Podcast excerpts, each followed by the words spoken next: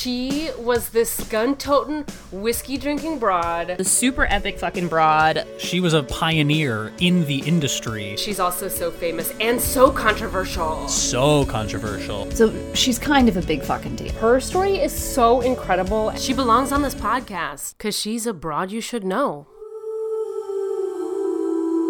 Hello and welcome to Broads You Should Know, the podcast about amazing and noteworthy women from history. I'm Sarah Gorski, and I'm joined today by my friend Zach Livingston. Zach was with us last week for listeners who listen every week, but if you aren't sure who he is, let's find out a little more about him. Well, Zach, I'm going to ask you the question that I think is most important on this podcast. What is your personal definition of a broad? Because that word has a lot of different meanings to a lot of different people. That is a great question because I remember when I first learned the name of the podcast, I, I sat there and thought, broads, really? That's Mhm. the word that's being used? Because in my mind, historically, it has kind of a pejorative feel to it. But I am also a big believer in uh, people reclaiming language and refashioning old things f- for new purposes. It's it's interesting to me how language is a living thing. And in fact, who has the power to define a term is something that's that's like a an active battlefront at all times. But you haven't answered the question, Zach. You keep avoiding it. What is your definition? You're right on everything you said. It's something we talk about quite a lot. You're like, "Oh yeah, we've covered that, bud." Um anyways. yeah, I don't know. I guess a, I guess abroad to me is a woman who is making her own decisions and maybe earning some uh some appropriation for that fact. I love it. I truly don't think there's a wrong answer to this question. It's, it's why I love asking it. And I think yeah. it, it says a lot about a person too and their own experiences and their own, you know, interactions. I cannot wait to hear who you've brought today. You've told me like a few things, like snippets that got me really excited. So who do you have today? This is a historical figure that I have long been fascinated with from ancient Egypt. Ancient Egypt. That's right. And her name is Hatshepsut. Hatshepsut. Yeah, H A T S H E P S U T. And Hatshepsut is one of the first and one of the very few women to become the pharaoh of a completely Whoa. united upper and lower Egypt. The first female pharaoh. One of the first, and certainly the the most successful by by a lot of accounts, and also probably the one that uh, succeeding reigns of men tried the hardest to erase, um, which is Hmm. How suspicious. yeah, it's a How well, unusual in history. Yeah, right. I mean, it, it that is something that comes into play in in Egyptian history a lot because it goes on for so long. But I think in order to contextualize this properly, we need to just do a really brief overview of ancient Egypt and the timeline. I heavily studied this shit when I was like in fourth grade. Yeah, And since then, all my knowledge is kind of evaporated. a lot of people come into it because they're interested in the pyramids or the Sphinx or Cleopatra. Um, or just wanting to be an archaeologist. Or just wanting to be an like, to be a archaeologist, badass Indiana I- Jones. I mean, hell yeah. Let's be honest. Indiana Jones, yeah, is my entry into this whole thing, uh, which is so funny because some of those older movies are like so problematic now in so many ways. But I still love them. I admit. I do too. And I lo- the fascination with history has been, I mean, it's like a thing in my family. Like my mom is a big reader and she, and she just the other day sent me a printed article from a book or like a, a chapter from a book on the history of the Ottoman Empire. no shit. Yeah. So this this love of history It runs in your family. for sure. And ancient Egypt has always been really fascinating to me because it is one of the oldest organized human societies and one of the biggest and one of the most important in terms of um, really developing human society and human culture. You know, being at the forefront of the agricultural revolution, of writing, of Hmm. empire building, all these different. Um, th- I mean, the pyramids are incredible marvels of engineering today Yeah. today it would be difficult to build something like that. Not impossible. There's people who say, "Oh, we couldn't build the pyramids today." That's not quite true. We could totally build the pyramids. Today. them and the Aztecs, right, were like fucking Yes. geniuses. They were all Yeah. geniuses. I mean, just the the level of engineering ingenuity that's going on before the kind of heavy machinery and resources that we have now is just staggering when you think about it. Mhm. But there's also something with with ancient Egypt, and this will figure in later about trying to figure out this timeline. Not Mm. all Egyptologists agree on all of the dates. This will probably surprise a lot of people, but it is a debate. You don't actually always know for sure how old something is. And people might say, oh, what about carbon dating? Well, an- Right. an important factor in carbon dating is that you need organic material to make it work. So if you're just sitting there Mm. staring at a stone structure and it's just in ruins, you can't just grab a piece of it and, and shoot it off to the lab unless there's some kind of, you know, organic material in there like timber for existence that might be part of a stone structure. Or would But- like a pot, like if they find like a pot or something like clay, yeah, does with that some count? some seeds in it. Uh, yeah, I mean, oh, yeah, it, there need it needs to be more organic than that. It needs to it needs to have been an organic material. But then even you know when you're looking at ancient Egypt and you're looking at like a building material like wood, wood is an exotic material. That's not something that they just have sitting around. It's not. They don't have like forests all over there. Yeah, it's the um the geography and the climate don't support that kind of stuff. So even if you find wood in a pyramid, that wood might be two or three hundred years older than that the date of that pyramid because it was salvaged from another structure. Well, now you have me wondering how many lies I've heard about the dates of ancient Egypt. Well, it's funny because there's the the established accepted timeline of ancient Egypt, which is what I'm going to go off of here. But then there's also a lot of people are like, "Oh no, this society is it, it it's it's not 4,500 years old; it's 30,000 years old." Or you know things like that. Like, yeah, there's a I see of- articles like that all the time. Yeah, like, you know, aliens helped build the pyramids, you know. So, brief timeline of ancient Egypt. You've got the pre dynastic era, which is 4300 to 3000 BCE. In terms of dates, I'm going to use BCE and CE. And that's before Common Era and Common Era. For those who don't know, those are the updated terms. In school, people might have remembered um, BC or AD, and tho- that refers to before Christ and Anno Domini. But scholarship, thankfully, has moved on from sort of being a Christian centric pursuit. And now we use BCE and CE. Sorry if that is. Uh, but the dates are kind of the same. they just changed the labels, right? yeah, just so it's it's clear what I'm saying. So pre-dynastic era, 4300 3000 BCE. Early Mm. dynastic era, 3000 to 2675 BCE. And then you have the Old Kingdom. The Old Kingdom is 2675 to 2130 BCE. This is dynasties 3 through 8. So this is this is an important time period because this is when the Sphinx is most likely built and when the Great Pyramids are most I know what those two objects are. I know what they are. I love when I recognize things. there you go. So a lot of what people think of as, you know, ancient Egypt, they're thinking of, you know, old kingdom stuff. But you're dealing with a with a society here that spans over thousands of years. And their record keeping isn't always perfect either. And so even mm. by the time you get to the new kingdom, where Hatshepsut is going to pick up off of, the new kingdom starts in 1539 BCE. 1539. It stout it starts over a thousand years after the Old Kingdom starts. But this is still all ancient Egypt. You know, just imagine if America was thousands of years old and how much debate we would have. I mean, we have debates about stuff that happened yesterday. We have debates about stuff that happened 100 years ago in this country. Yeah. Today, about things that happened yesterday. Yeah. Yeah. I mean, there's no way to agree on a shared set of facts in this society right now, anyway. So imagine living in a society where you're sitting around going, yeah, what did happen a thousand years ago? And by the time the new Mm. kingdom rolls around, they've forgotten who built the Sphinx. That information gets lost even before the Ptolemaic dynasties. I feel surprised that there were no historians. I feel surprised there weren't people specifically assigned that job. There are, but you know, they're not sitting around going, oh, yeah, right now it's the year 2675 BCE. E." You know, they're not calculating it that way. They're calculating the passage of years in a different way. They're using a different calendar. The way that the religion is being practiced changes over the course of hundreds of years. You know, oh, Mm. now um, Ra becomes really important, the sun god becomes really important, and then all the sort of priests and cults and religions start focusing more on that. That might change the way that time is counted over the span of time, Mm. the way that time is understood itself changes. And also the fact that these, when people rise to the level of Pharaoh, they're deified. Right. Um, they become, you know, kind of living gods in a way. And so they have huge power to get rid of things that previous pharaohs built They can like deface things. strong They can women's stories. exactly. rid of They can destroy things. Yeah, and we we're going to get to that. Let me just quickly run through this. So Old Kingdom, then you have the first intermediate period. There are three intermediate periods in ancient Egyptian history.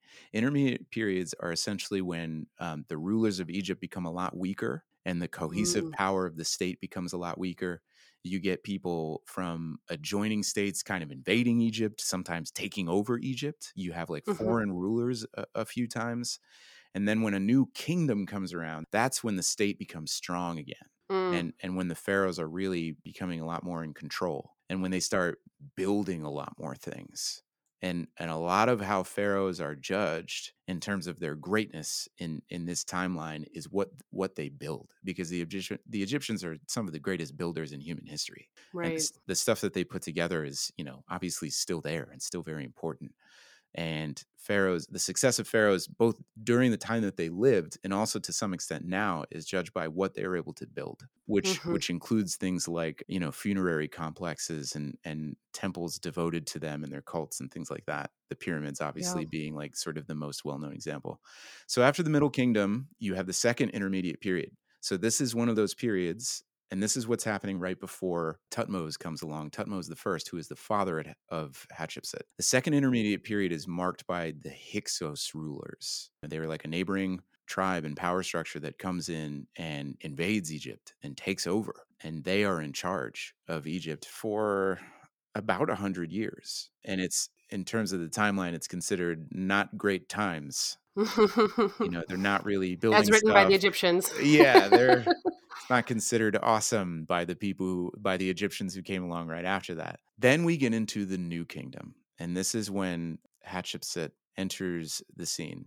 So the new kingdom starts with dynasty 18. Hatshepsut becomes ultimately the fifth pharaoh of the 18th dynasty. She is the second historically confirmed female pharaoh after Sobek Neferu. I'm so glad they still called her Pharaoh and not like Pharaoh S or something stupid like that. Well, that's going to come into play because what Oh. what what has happened throughout Egy- Egyptian history is that sometimes there are queens, and the queens are the regent, and so they are in charge of the throne for a period of time. Right. But, But they're not the- the, Pharaoh. But they're not the pharaoh, and the reason stuff like that happens is because there is a pharaoh in waiting.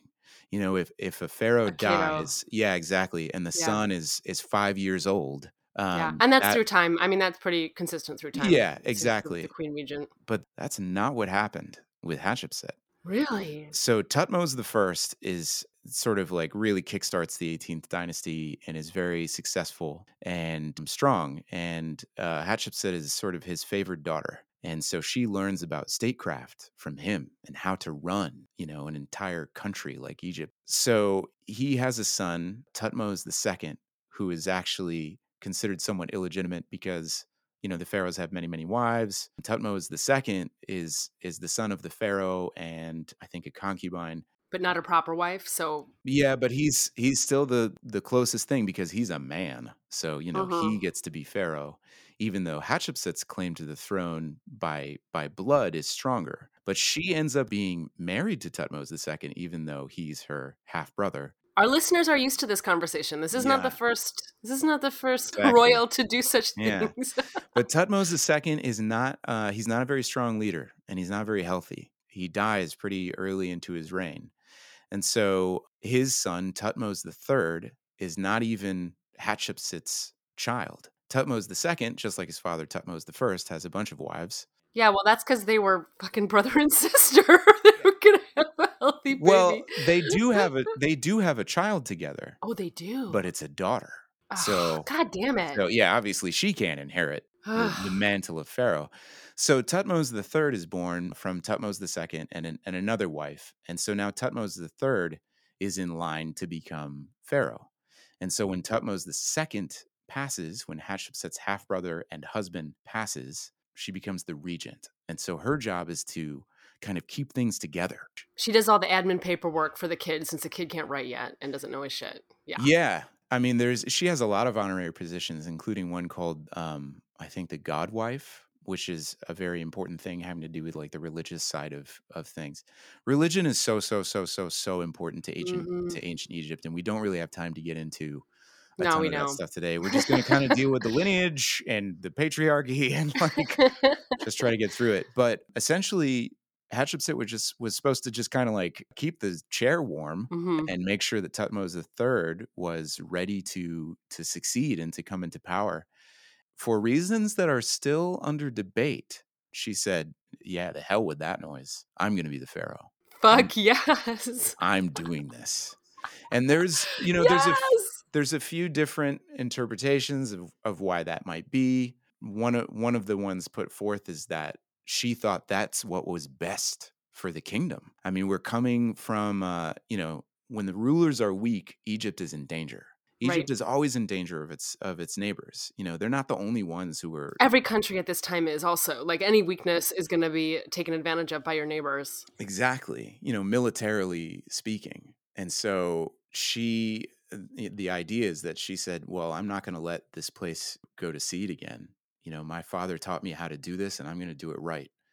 And so she She pharaohed herself. she pharaohed herself. Yeah, I mean it's it's a big deal because you kind of have to get the the priest class to go along with this too, and to be anointed as pharaoh. I mean, it's like huge. But she sounds like super smart. Like it sounds like she knew how to manage all the all the the pieces. That's the thing is she already knew how to do all this. She already knew how to how to run the country. She she watched her father do it. There is no question. And then once she, once she was in there, she proceeded to be incredibly successful. So one of the things that she did was reestablish trade networks. So trade networks are extremely important at this period of time. This is how Yeah. you get wealth. You know, you've like Egypt, obviously really good at producing a lot of food due to the Nile River Delta. Um, but getting all these other things in there, you know, required trade.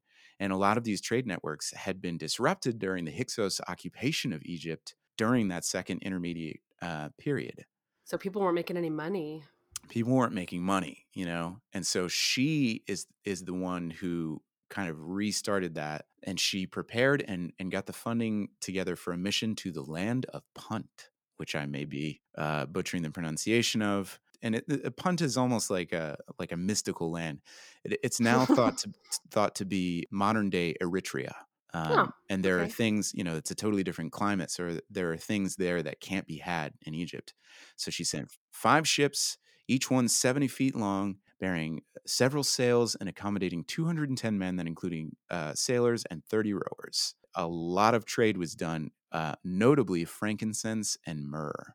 Ooh, that's big money shit. That was big money shit. That was hugely important back in the day. Incense in, in Egypt is wildly important.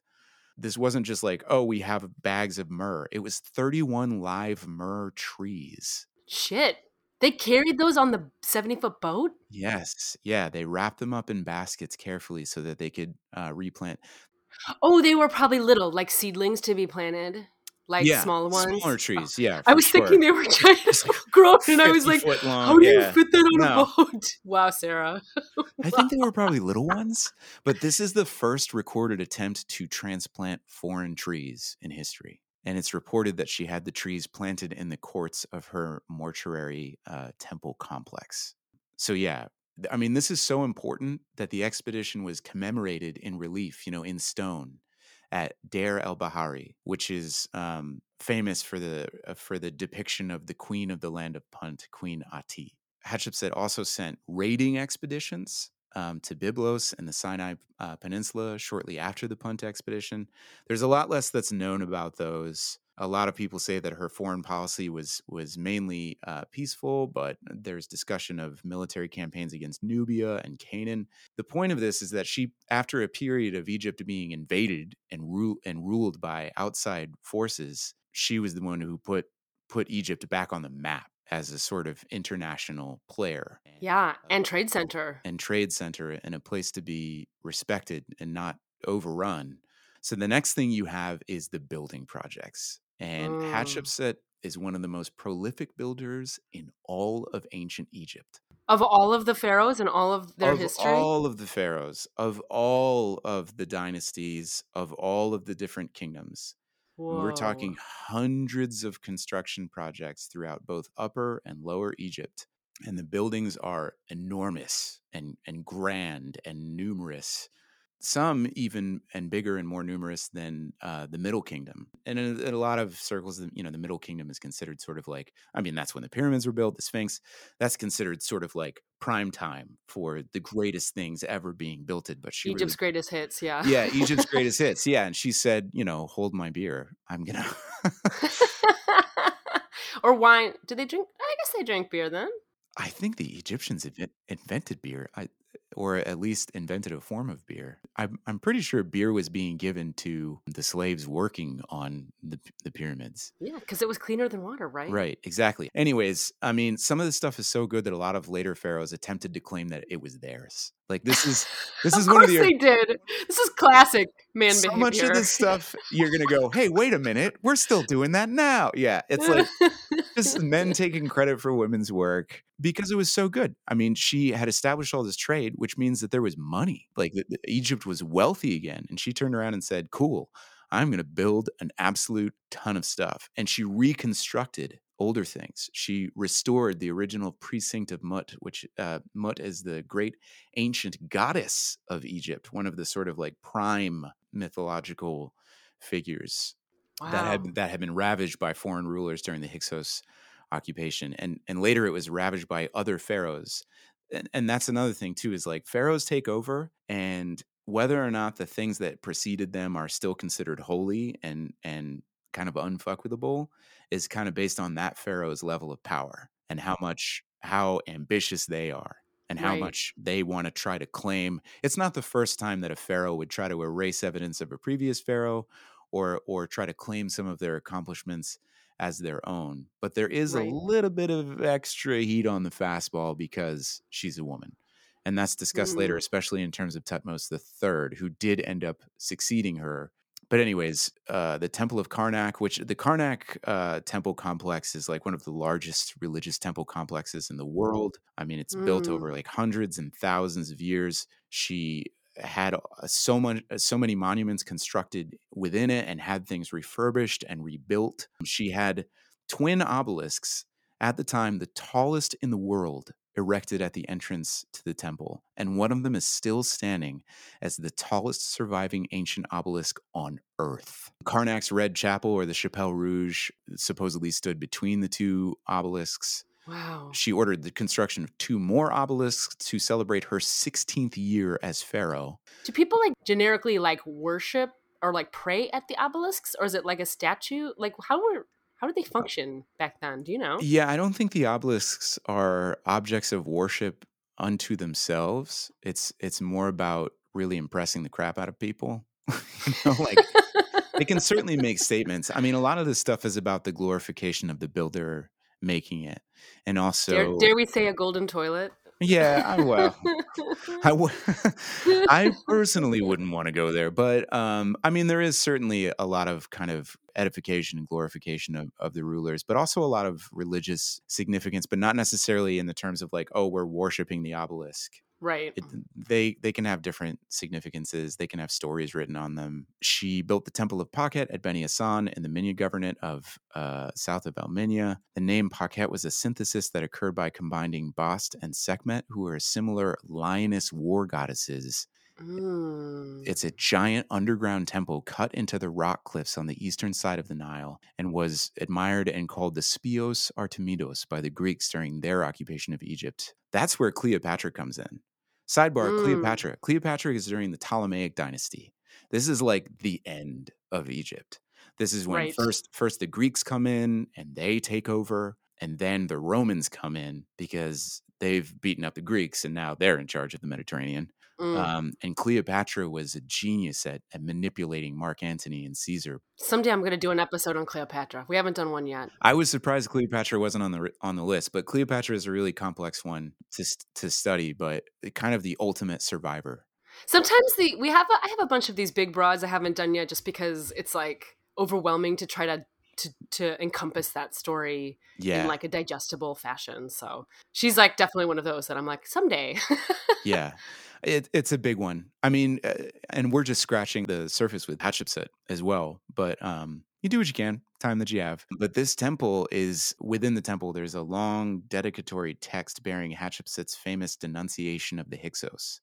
The Hyksos occupied. I've talked about it before. They occupied Egypt and cast it into a cultural decline that persisted until a revival of her policies and innovations. So she was somebody who really viewed herself as restoring the glory of Egypt Yeah. and restoring kind of the the sovereignty of the of this place. And, and then, of course, this temple was then altered later, and some of its inside decorations were usurped by Seti I of the 19th dynasty in an attempt to have his name replace that of Hatshepsut. I'm familiar with Seti's name as a megalomaniac. Yeah.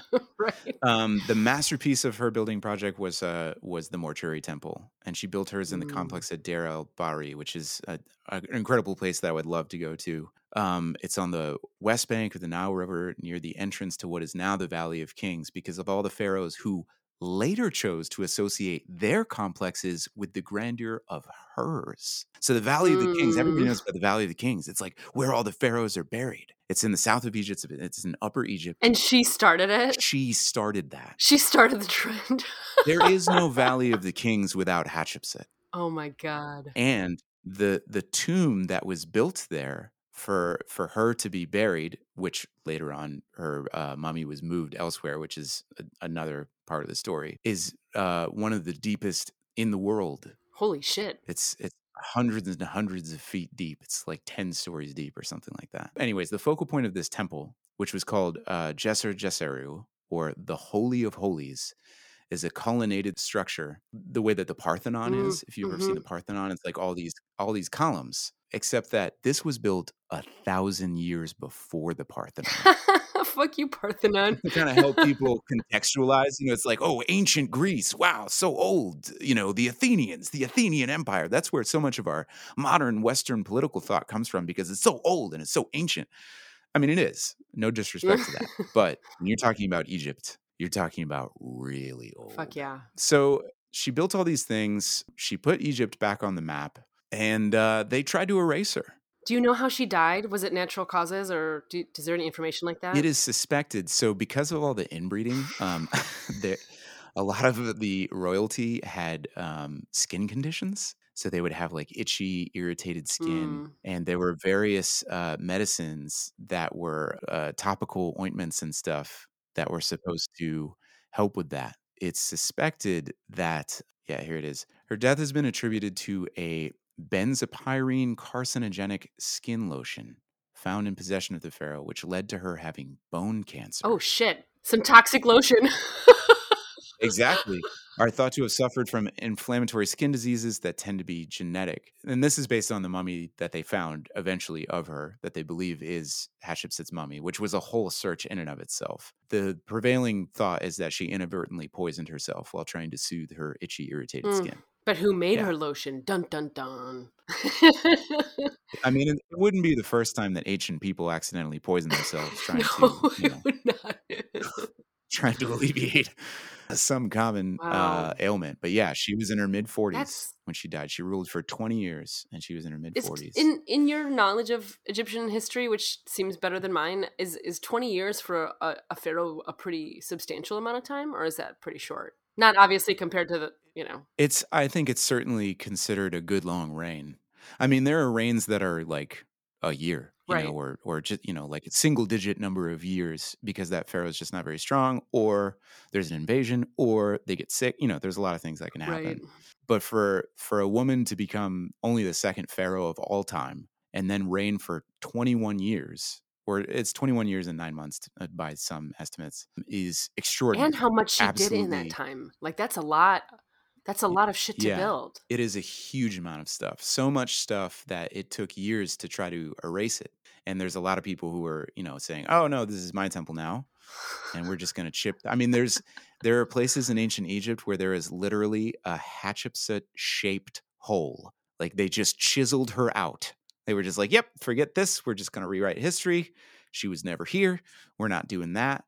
And what's really weird about it is that so Tutmos III, her stepson, succeeded her, and he was by all accounts an incredible general, an incredible athlete, an incredible architect, an incredible figure in his own Mhm. right. But it was only towards the end of his reign that all of this activity started being initiated to erase Hatshepsut from the record.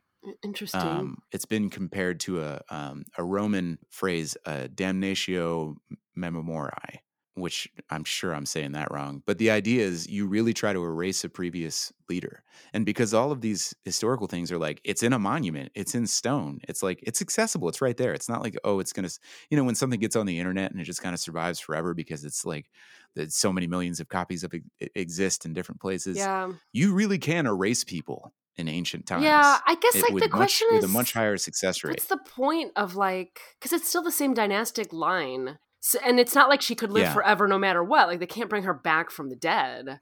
So like why? So what is? It's a great question. It's what there's a couple things going on here. One, and this is um it, you know, it's kind of assumed there's not really like a ton of information about it, but uh Tutmos III and his uh successor, his son, may have been concerned and that's Amenhotep II is the son of Tutmos III. Mm. Is suspected by some to have been like the real defacer. Mm, Um because his father Tutmos III was very old by the time he was succeeding him. mm, Um, so there's a an idea that he was taking advantage of that because his position in the royal lineage was not so strong because he's like the he's the um you know he's the stepson of the woman who is pharaoh hmm and he's the son of of her you know what i mean it's like his the lineage is like not so strong like her lineage was actually like perfect to be pharaoh his lineage not so good It's like make the other. It's like making the other guy look worse so that you look better. Yes, exactly. God yeah, if we can just like erase all these references to her, his claim to the throne in comparison looks a lot better. Of course it does. He, it's a double pronged attack because at the same time, it's documented that he usurped many of her accomplishments during his own reign, meaning he would say, Oh, I did that, not her. I built that, not her. Oh. and and definitely trying to destroy the the lineage as well. Not recording the names of his queens, eliminating the powerful titles and official roles of of royal women, such as the god's wife of Amun. like all women. Like he was like erasing all women. Fuck yeah, that dude. he was really trying to make it so that there wouldn't be um, future female pharaohs. I hate him. I hate him. Which you know, and like the pharaoh is a king, right? And so even even when she assumed the mantle of pharaoh, I mean, she put on the ceremonial beard. Mhm. You know, she wasn't like, "It's me, the queen." She's like, "No, it's me, the pharaoh." I snap, you say how high. You know, it's like eh, there is kind of like a gendered aspect to pharaoh, Hmm. and she just embraced it and said, "Fine." Uh, and that's similar to an, another female pharaoh that came later, Nefertiti hmm people may have heard that name. And there are early depictions of Nefertiti that show her as being feminine and beautiful. And she actually ordered that to be changed. She said, "No, when you make um, you know future statues of me, depict me in a masculine Yeah. sense, so that there's no question." That's not just Egypt too. That's been leaders that we've talked about around the world. Like when when queens come to power and and them kind of putting on more of a masculine pre- presence, kind of than maybe even they had earlier in their life. It's really interesting. Yeah, a lot of the the stuff in the story is like, oh yeah, you're going to see that happening again. But the, even these erasures were really sporadic and haphazard. Mhm. It, it's only like the sort of most visible and most accessible images of Hatshepsut that were removed. Because if he'd been really successful, we wouldn't be having this conversation. Well, I'm personally really glad he was so incompetent. yeah, yeah, exactly. So that we that we that we still know it's possible that Tutmos III he might have died before these changes were finished, and that Mm. you know again that it wasn't really him; it was really his son Amenhotep II who was really behind all that. And the other the other thing that supports that thesis is the fact that Tutmos III during his prime was an extremely strong military leader, and she put him in charge of the army. Hmm. You know, she was so unworried about his loyalty Yeah. She was she was so sure of that with the, with her stepson that she said, "You know what, stepson, you can be in charge of the army, the entire army of Egypt." Yeah. So if he had wanted to pull off a coup, he absolutely could have done that. You know what I find really interesting? I know you haven't probably heard some of the, the episodes where we talked about this, but there are a lot of royal lineages that pass along, and there's a lot of murdering when someone dies, where you just Yeah. go ahead and you kill all the potential other heirs so that you can secure, not just on women's Yeah. behalf, but on the men as well. Yeah. Um, and so I, what I find interesting about this st- story and learning more about this is that they didn't seem to, to do that, that there were other heirs and like potential people that were connected in the lineage, but they didn't like slaughter everybody as soon as the king died. No, yeah. I mean, you do you do see that some in in the history of, of Egypt for sure. You know, again, it's it's a lot more about erasing somebody's memory is like a more Yeah. sure way to kill them in a Mm. way. And it's kind of borne out by the way that we've tried to discover, you know, the archaeology of Egypt in the modern times. Since, you know, all that knowledge is like lost at a certain point. Mm. And and there's just people for the last couple hundred years have been trying to reconstruct it. I actually read the um, biography of Jean Francois Champollion, who is the yeah mouthful. Say that ten times fast. Um, I but can't. he's I, he's the guy who's credited with really making the breakthrough to decode hieroglyphs, so that we could actually read this stuff and really understand it. The erasure of Hatshepsut's name it, it was a question, and it's called the Hatshepsut problem because when they were trying to figure out like oh what do these hieroglyphs mean and who what is this the line of succession?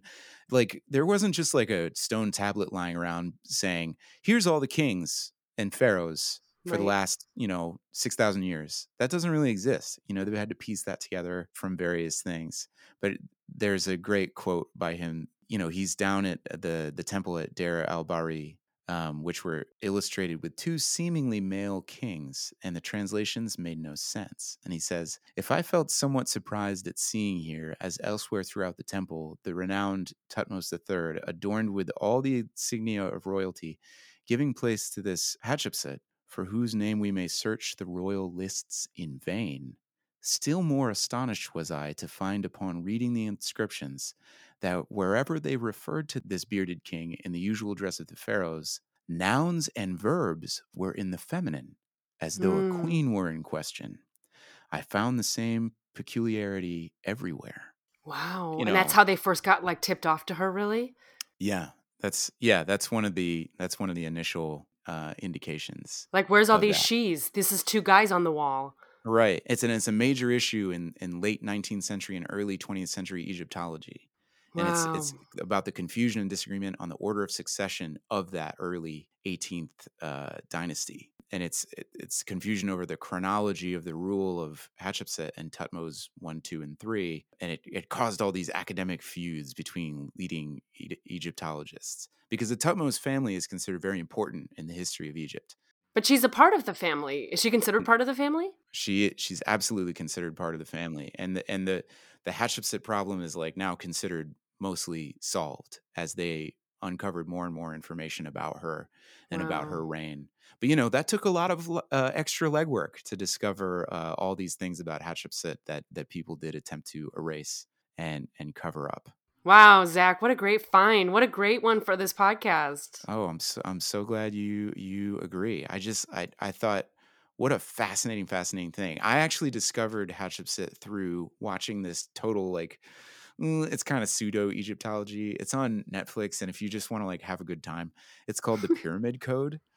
And Mm, this is this is a group of academics who I'm not disparaging them, but they do subscribe to a different timeline of Egypt that is much much older than the accepted timeline in mainstream uh, Egyptology.